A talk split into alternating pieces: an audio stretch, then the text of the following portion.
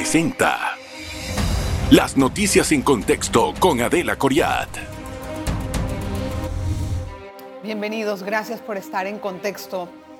Bueno, hemos visto a lo largo de dos, tres años después de la pandemia un comportamiento de los empleos y del desempleo eh, que de alguna manera está tratando de mejorar, pero no hemos logrado aún que la mitad de las personas que trabajan lo hagan en, la informalidad. ¿Esto qué significa? Que no pagan impuestos, no contribuyen a la caja de seguro social y eh, tienen una situación también de alguna forma vulnerable ante cualquier otra crisis que suceda en el Estado, por ejemplo, en el, país, por ejemplo, los recientes, eh, las recientes manifestaciones.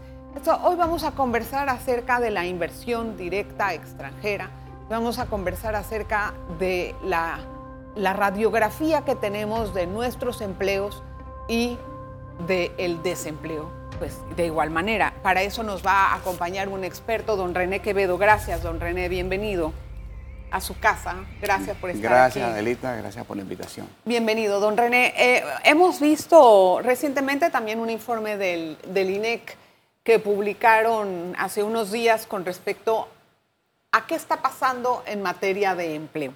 Ellos dicen que el 47% de la población continúa en la informalidad. Digo continúa porque antes era el 48%, así es que la mejora tal vez no fue tanta. Uh -huh. Y que hay 23.724 más o menos nuevos empleos al mes. ¿Cómo se leen estas cifras? Sí, bueno, e, efectivamente tenemos hoy 765 mil informales. Eh, los, Eso es el, sí, el, el, el, informe del INEC, bueno, fue un adelanto en realidad. Eh, vivimos todavía, eh, las cifras pues demuestran en alto, el alto grado de incertidumbre que aún existe. No olvidemos que eh, Panamá es una economía donde el 70% de los empleos son presenciales y en consecuencia las restricciones de movilidad tienen un impacto terrible. Ya vimos lo que nos hizo la pandemia. Producto de la pandemia eh, se eliminaron 407 mil empleos formales del sector privado. La economía y el empleo se siguen recuperando. Ya a nivel de Producto Interno Bruto estamos por encima de la prepandemia, también en el empleo en general. Sin embargo, eh, ha habido un aumento importante en la informalidad. Efectivamente, mi trader está tramitando 23.100 nuevos contratos eh, laborales por mes versus 33.700 eh, en el entre enero y julio del 2019. o sea, hay 10.000 menos. Sí, hay 10.000 menos, más o menos, efectivamente.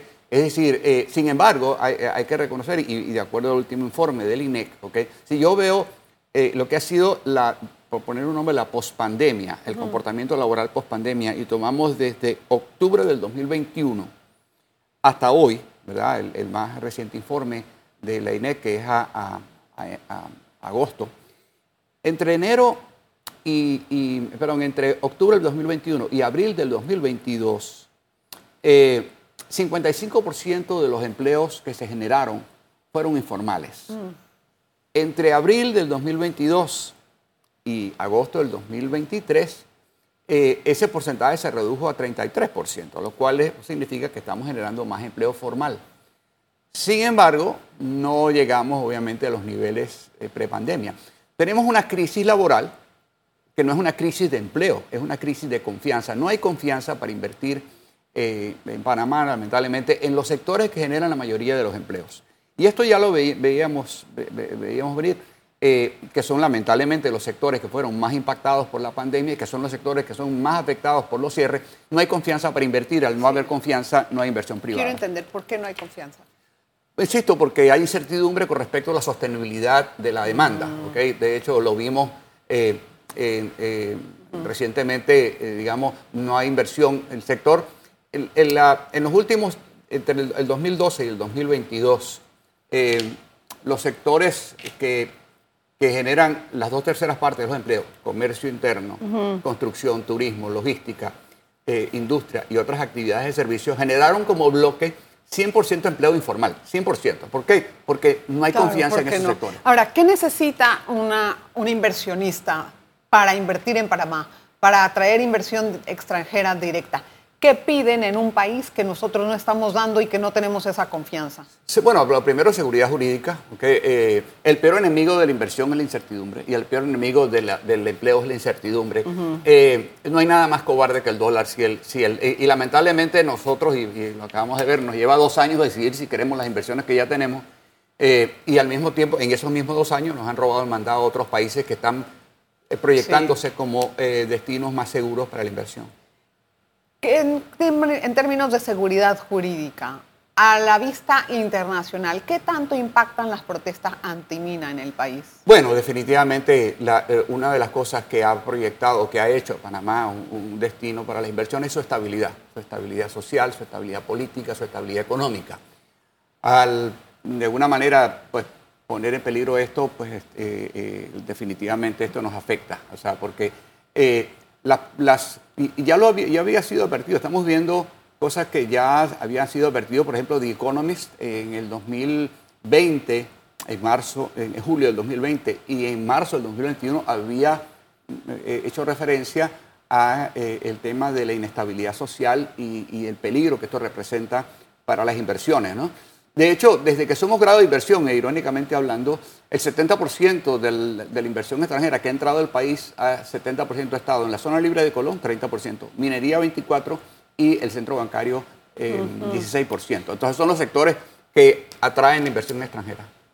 ¿Qué ha pasado en materia minera? Usted me estaba comentando antes de ir al cambio que recientemente tuvimos, perdimos un arbitraje a nivel internacional con otra empresa que en 2010 tenía un permiso de exploración o extracción, no eh, me acuerdo. Eh, no, era exploración. De sí. exploración. Eh, en ese sentido, ¿qué, ¿qué, evaluó el arbitraje internacional? Bueno, no soy abogado, nada más sé que, que pues de alguna manera que el, el, el, laudo fue en contra de Panamá, fue Dominion, Miner, Dominion Minerals, el, esto salió, el laudo salió el, el, en el 2022. ¿Cuánto Desconozco tenemos que pagar? Eh, desconozco los detalles, pero sí estamos hablando. Pero perdimos. De, sí, sí, sí, se perdió. Eh, entonces, bueno, ahorita no se ha podido ejecutar ese laudo porque aparentemente, pues, se ha buscado la, la eh, afinar un poco más, involucrar a otros especialistas, etcétera.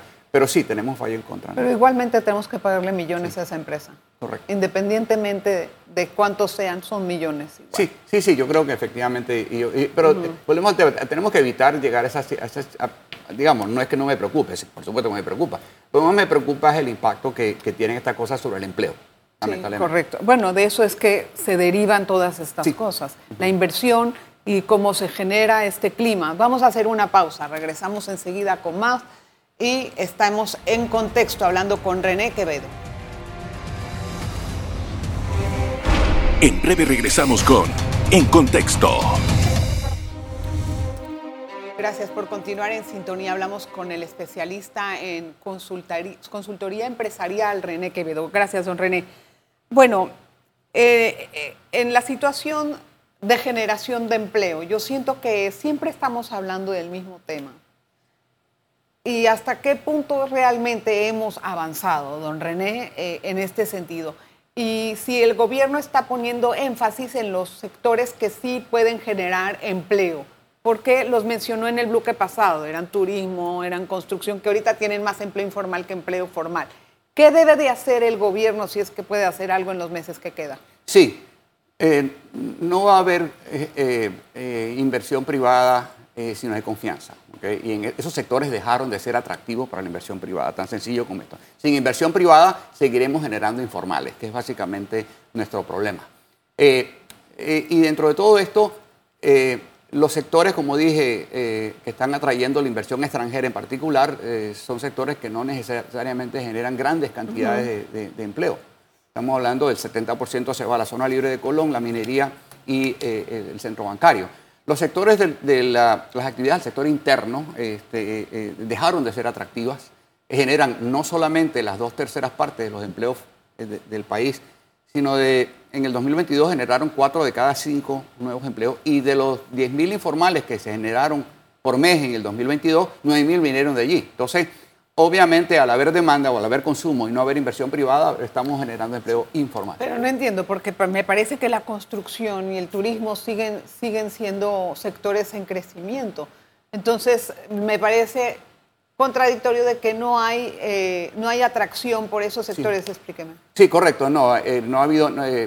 62% de los empleos en el turismo son informales. en el caso de la construcción, 80% de los empleos son informales.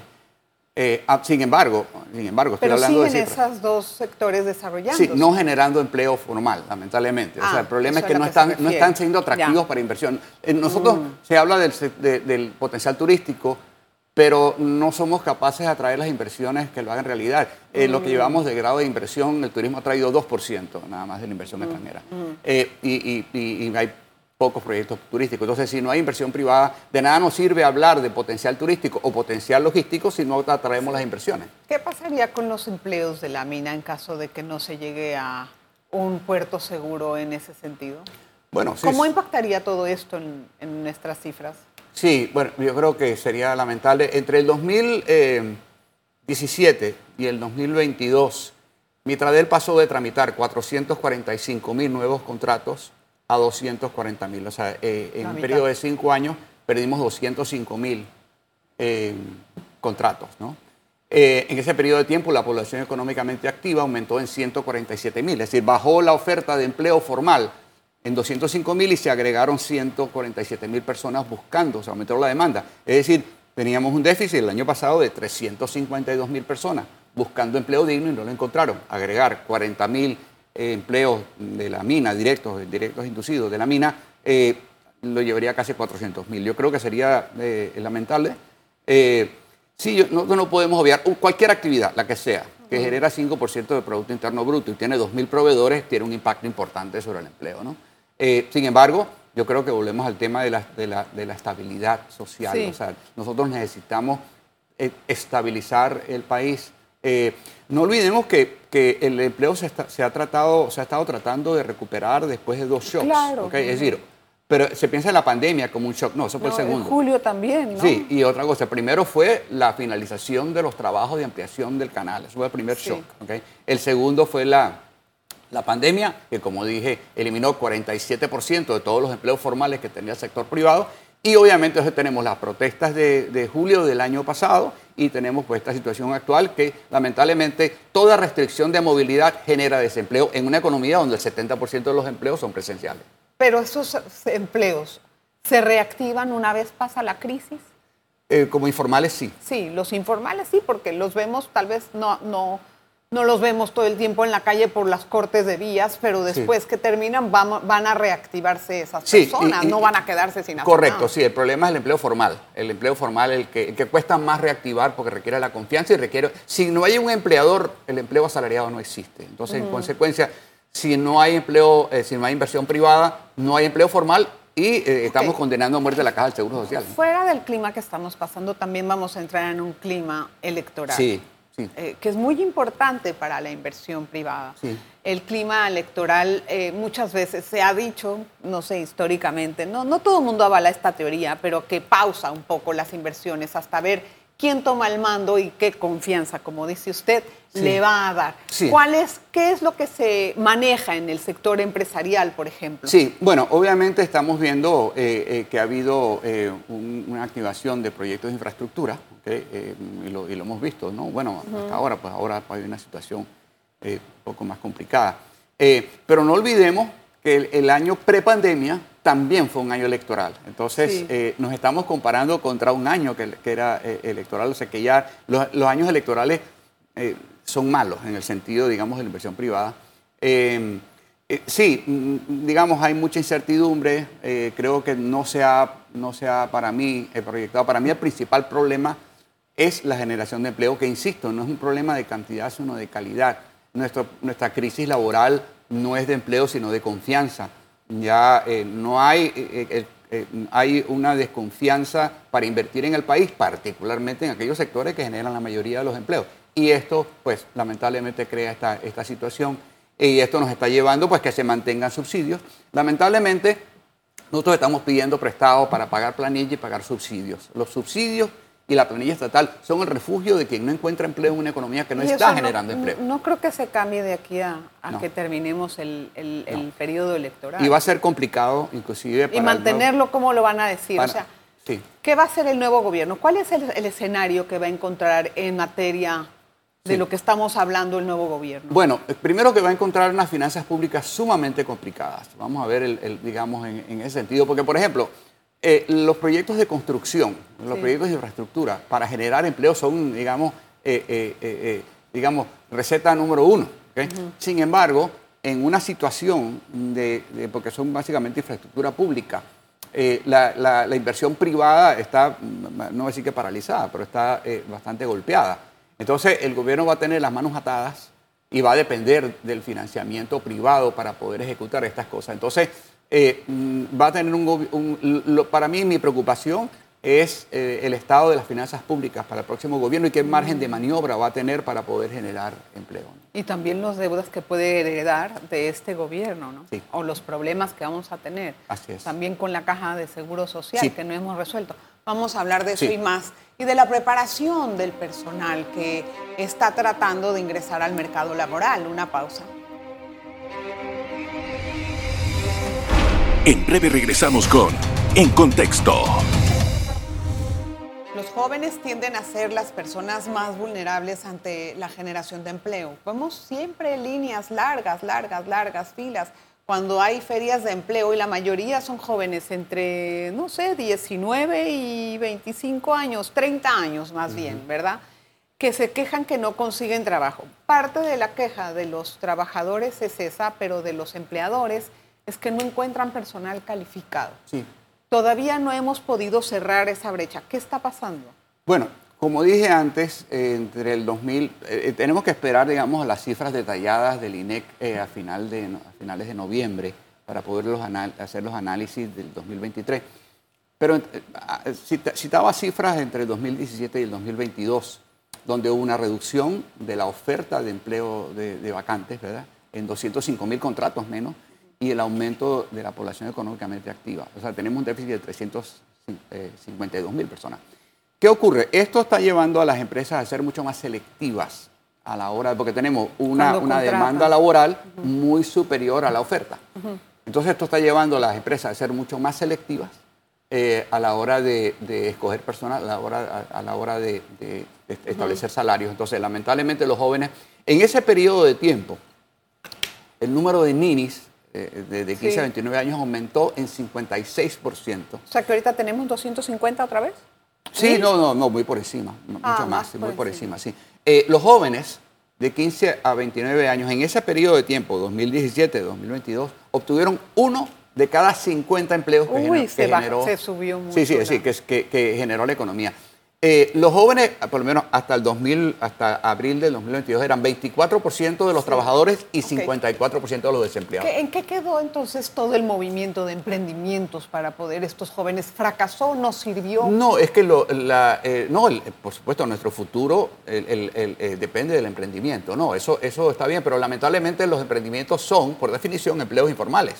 ¿Por qué? Porque de acuerdo a la, a la OIT, ¿quiénes son los informales? Los empleados que no tienen contrato laboral, los emprendedores eh, o, o los eh, trabajadores por cuenta propia, aunque cotizan a la Caja del Seguro Bueno, pero después se formalizan tal vez. O sea, Eh, pero por lo menos tienes un ingreso. Sí, ah, no, no, yo no estoy. A ver, yo lo que pasa es que ha habido una estigmatización mediática. ¿ok? O sea, todo aquel que no está emplanillado es, por definición de la OIT, informal. Yo soy informal, yo soy independiente y para yo poder ser formal tengo que tener más de cinco trabajadores. Esos son criterios de la OIT. Bien. O sea, entonces, creo que es importante, se ha estigmatizado la informalidad.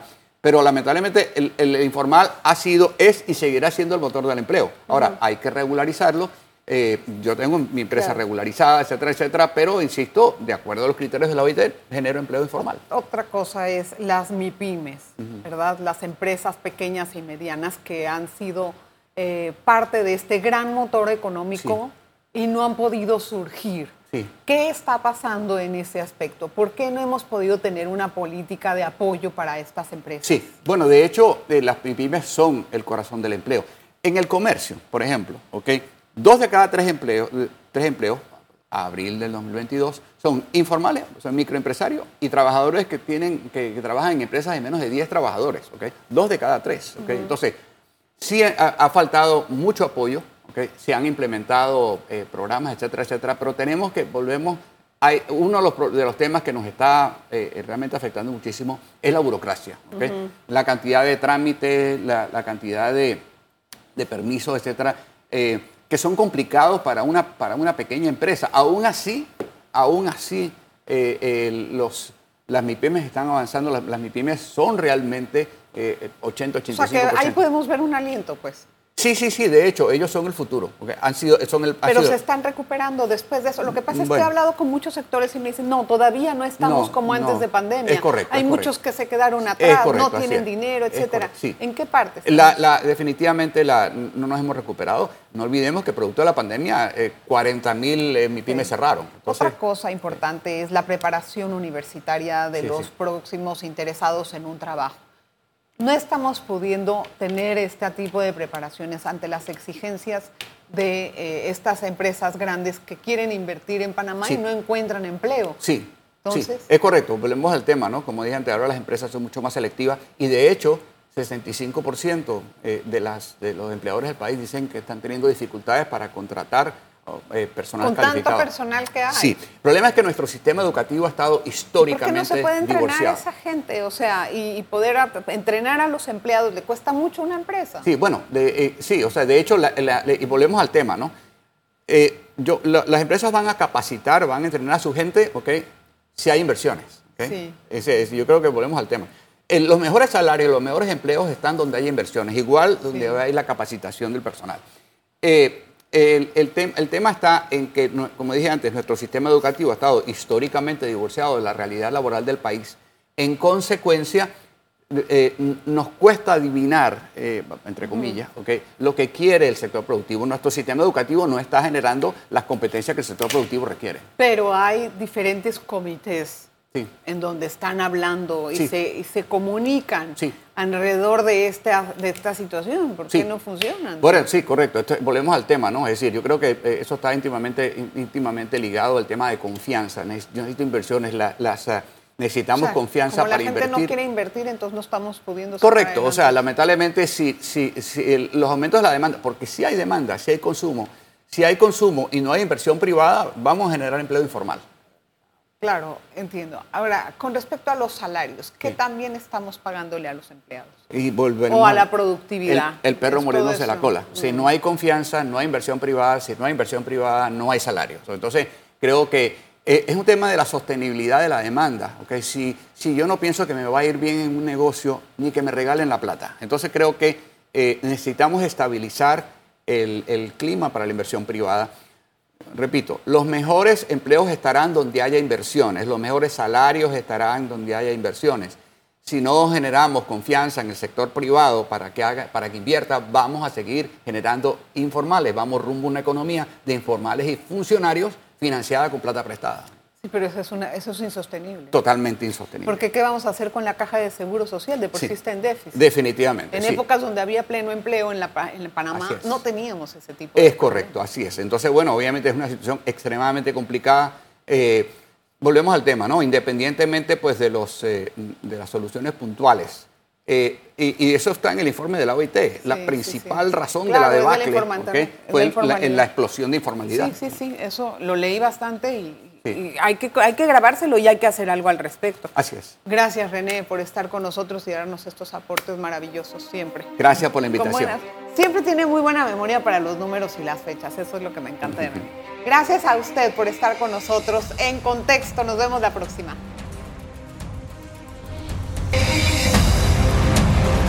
Las noticias en contexto con Adela Coriat.